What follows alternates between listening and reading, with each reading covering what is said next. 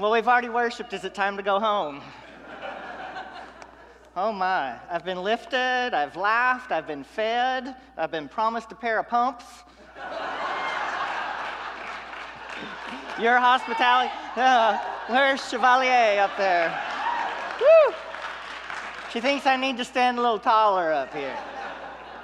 Good morning, Resurrection. Our beautiful, beautiful, beautiful anthem. My, so much in that. Uh, do you know where you've been? Yeah. Do you know where you've been? Oh, I love it. To know where you've been. It's an important thing. I love it in hairspray. I am one of those Broadway gays, so um, just know my mama encouraged it, so every now and then you'll have to hear some. But when Motormouth Maybelle locks arms with Tracy Turnblad, and they sing this song, gives me goosebumps. Just gives me goosebumps. Finding allies along the way, doing together what they need to do to co create a new freedom, to bring God's reality together here and now. Is knowing where you've been enough, though, to be co creators of a new freedom. Co creators of something you may not have ever experienced, something you may not know yet. Sometimes, you know, we just don't know how enslaved we are until we get a taste of the real thing. I love it when the new preacher on the block, back when, Dr. Martin Luther King Jr., was put in charge by the wiser, older preachers, you know, who didn't want to take the risk they were empowering him to take. They thought they knew where they were going. Later, they would meet with Dr. King and they would say, You are going too far. You are asking for too much. The wise ones, they thought they knew where they were going, but God took them farther. So when I hear in this song the surety of, I know where I'm going, I kind of smile and I think, well, yes, until God gets a hold of you. your heart, your life, your world, and then takes you farther than you think you're going to.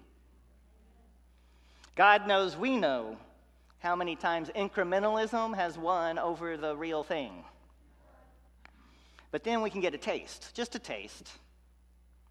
And here was one I got Seneca Falls, Selma, Stonewall. Out of the mouth of the President of the United States.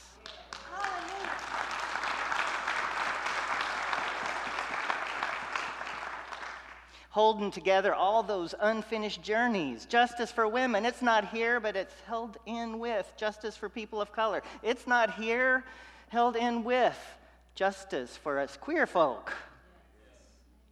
Not wedged apart, but together. Seneca Falls, Selma, Stonewall. A taste. Did you get that taste? Well, don't be surprised if God takes us farther than we expect. Can we say good morning again, resurrection? Good morning, resurrection. when Walter and I left Chicago just two days ago, it was one degree. The ground was icy and slippery, and we got on one of those metal things that you have to trust is going to stay in the air. on days like that in particular. Three hours later, we got off in 65 degrees sunny. Man, we're staying with my dad, and he says it's like this all the time here.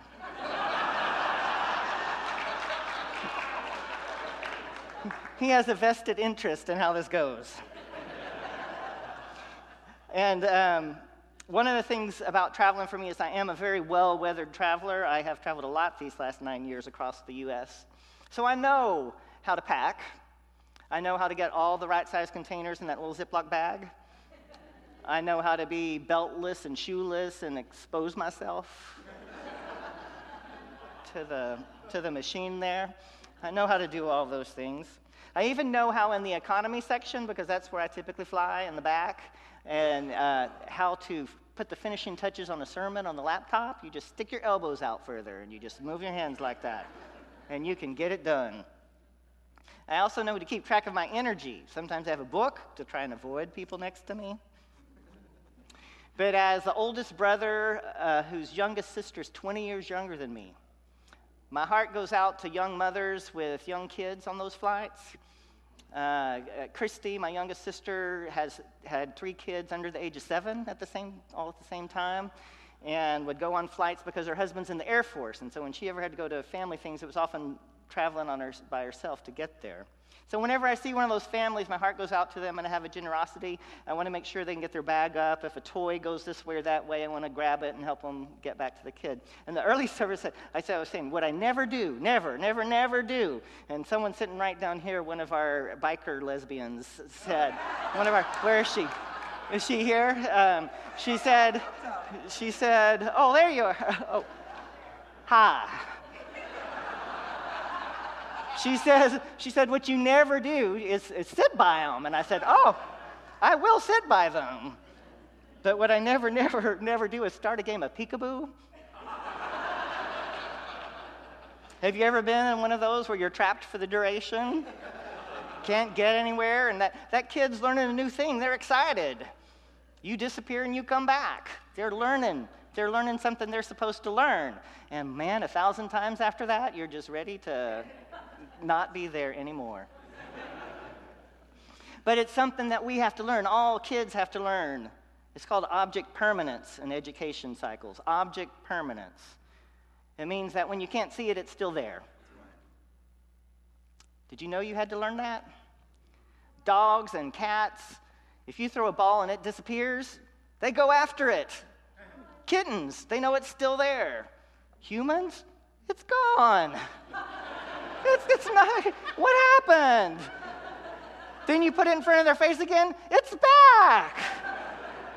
You know, unending joy at the same repetition because they're learning. They're learning permanence, object permanence. Um, huge learning for us. We have to do it. All of us. We don't miss it. They're not yet at the tricker, uh, not the, the hide or seek stage. You know, hide or seek? It requires you understand object permanence. because if something disappears, you know you need to go after it. You know, they're just not gone.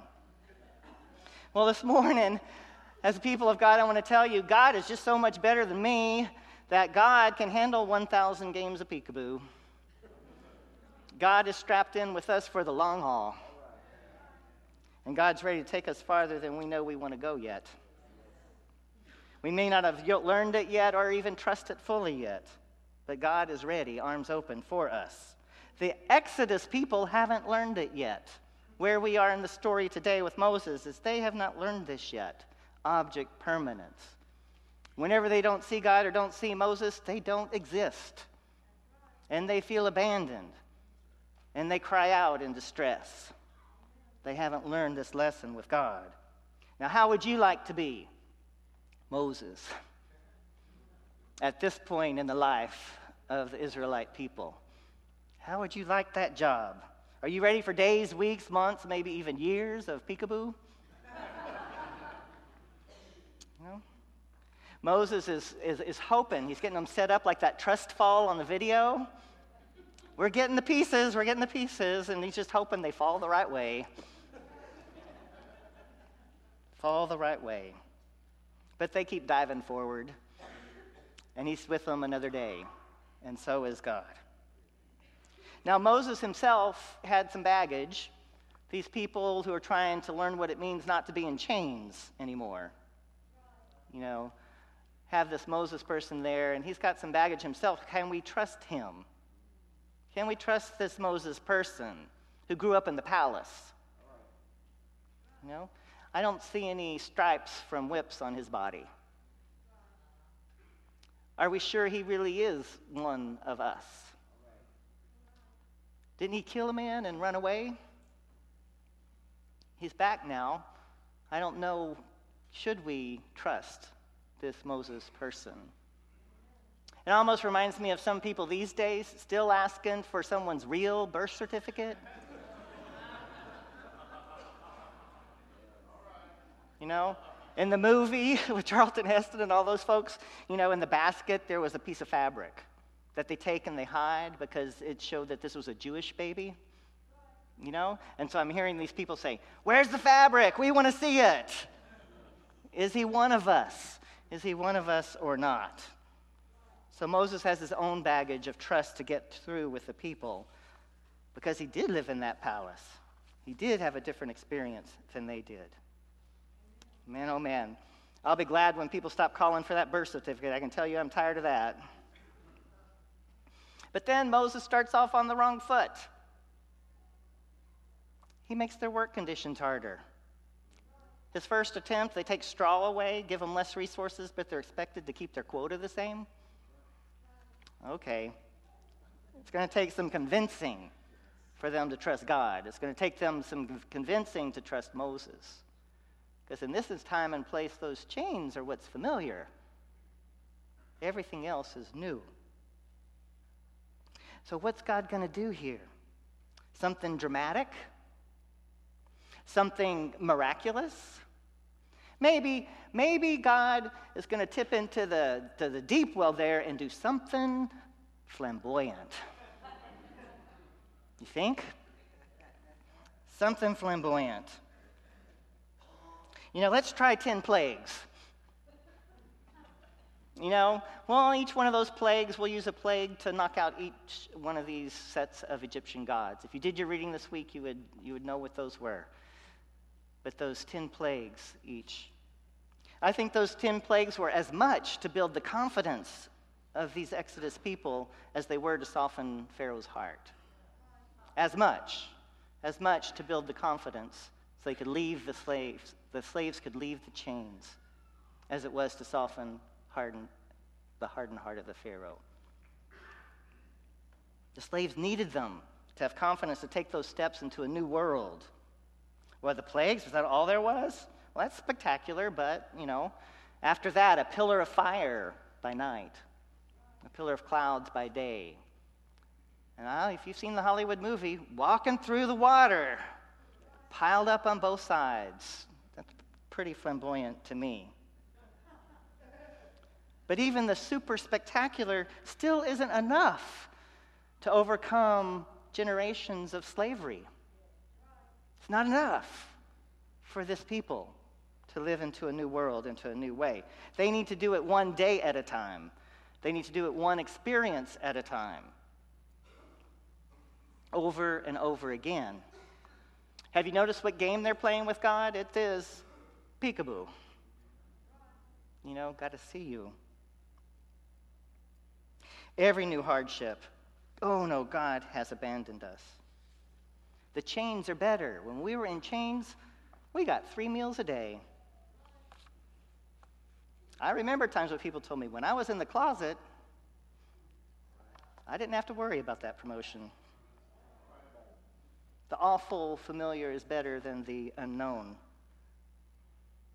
Each day is a new exercise in trust. Okay, people, Here's some bread from heaven. Get one day's worth. That's it. Get one day. Go out, gather it. Repetition, that's how we learn. One day, one day at a time, gather that bread. And then you know God really goes for the big learning. Two days worth. Right? I think we know who we're working with now. Let's go from one day to two days worth. And then you know what? You're going to rest. That's a big jump from one day to two day for people who haven't known anything but chains. Uh, story from my family when I was 14 years old. Um, my family is a blended family. Uh, my mom said when we got married, so my mom and my sister Terry and I got married to my dad and my sister Elizabeth. Uh, we'd been together for two years. And uh, my mom was one of those people, if you have it, share it kind of folk. And so, two years together, our family of five, we included foster children. And we had our first set of foster kids. Um, we had multiple sets over the next seven years, uh, but the first two sets were special to us. They stayed with us two years. Sisters, Belinda and Brandy, came to us, and over those seven years, it was always wonderful. There was someone you got to teach to tie their shoes, there was someone that needed to learn how to read. And with all of us around, we could help them learn how to read. And, and occasionally, there was someone that you needed to use that small little comb and get lice out of their hair. You know, that's a, that's a part of living together. You know, so in that place, in that time, those first two little girls, uh, seven and six, came to us. And um, we were delighted to have them. And we started noticing a couple of weeks later, we started finding food tucked away you know, in the back of the closet, under the bed, you know, maybe even in the pillow.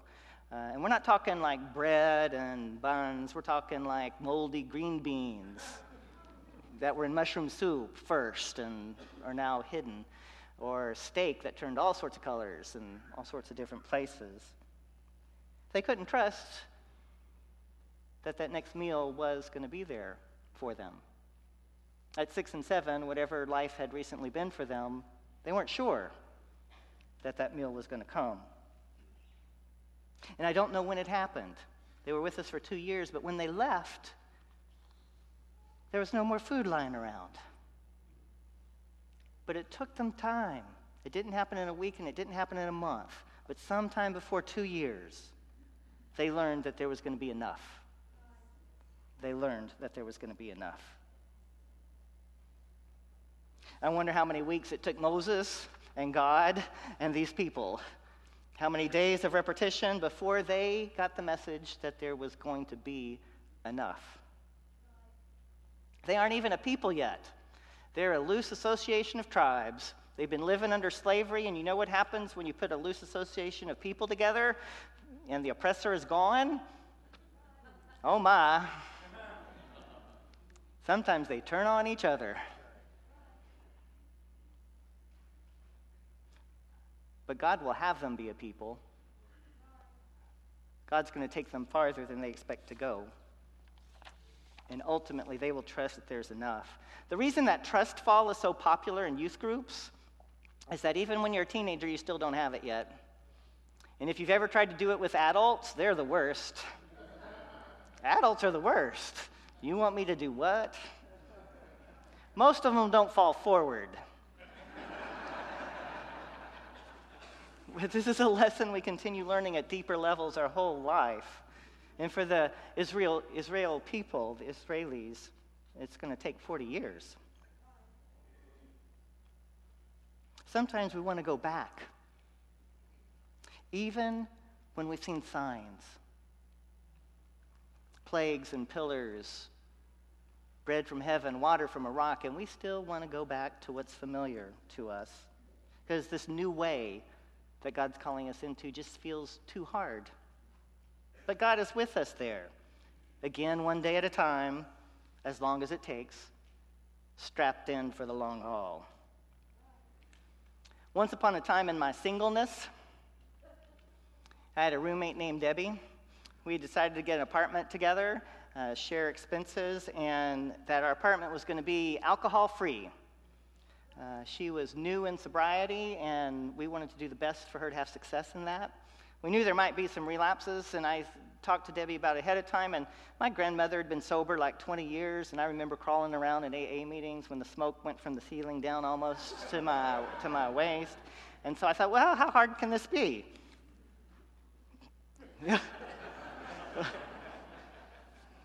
It was a wonderful time, and we love each other and our family to this day. I didn't realize at first that Debbie had decided that the pool just outside our door was not an alcohol free zone.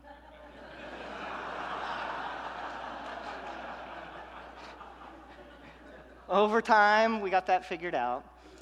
And the lessons of trust kept coming. The familiar would call her back, and she would keep learning new things of what it meant to be. And then the real thing happened. The real thing happened is that she started dating, and she met someone she cared about someone that mattered to her, some a woman that she could love. And she was real close to a relapse. And, and the words are with me so clearly this day. She, she explained to me what it was like to be 35 years old, having started being sexual when you're in your teens and being good at sex. She wasn't bragging, but being good at sex.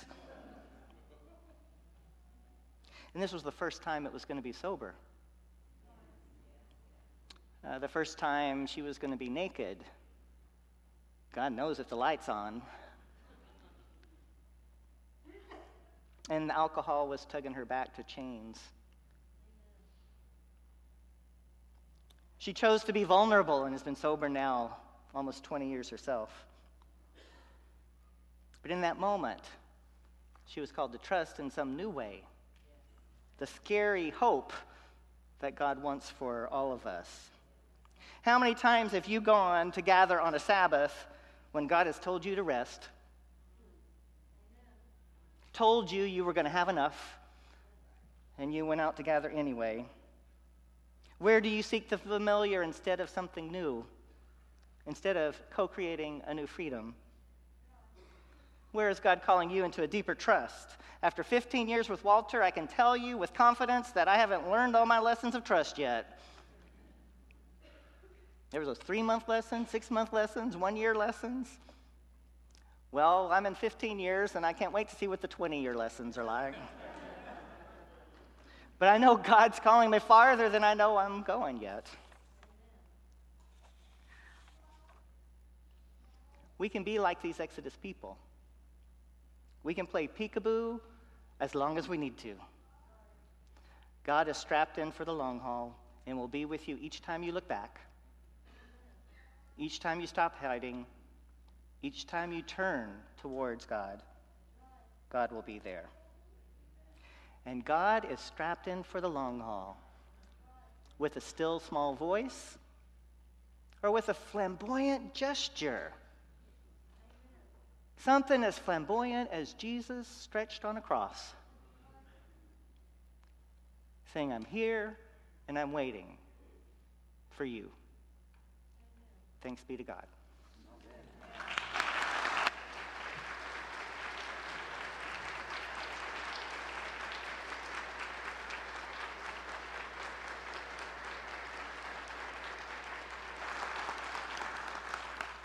And so people have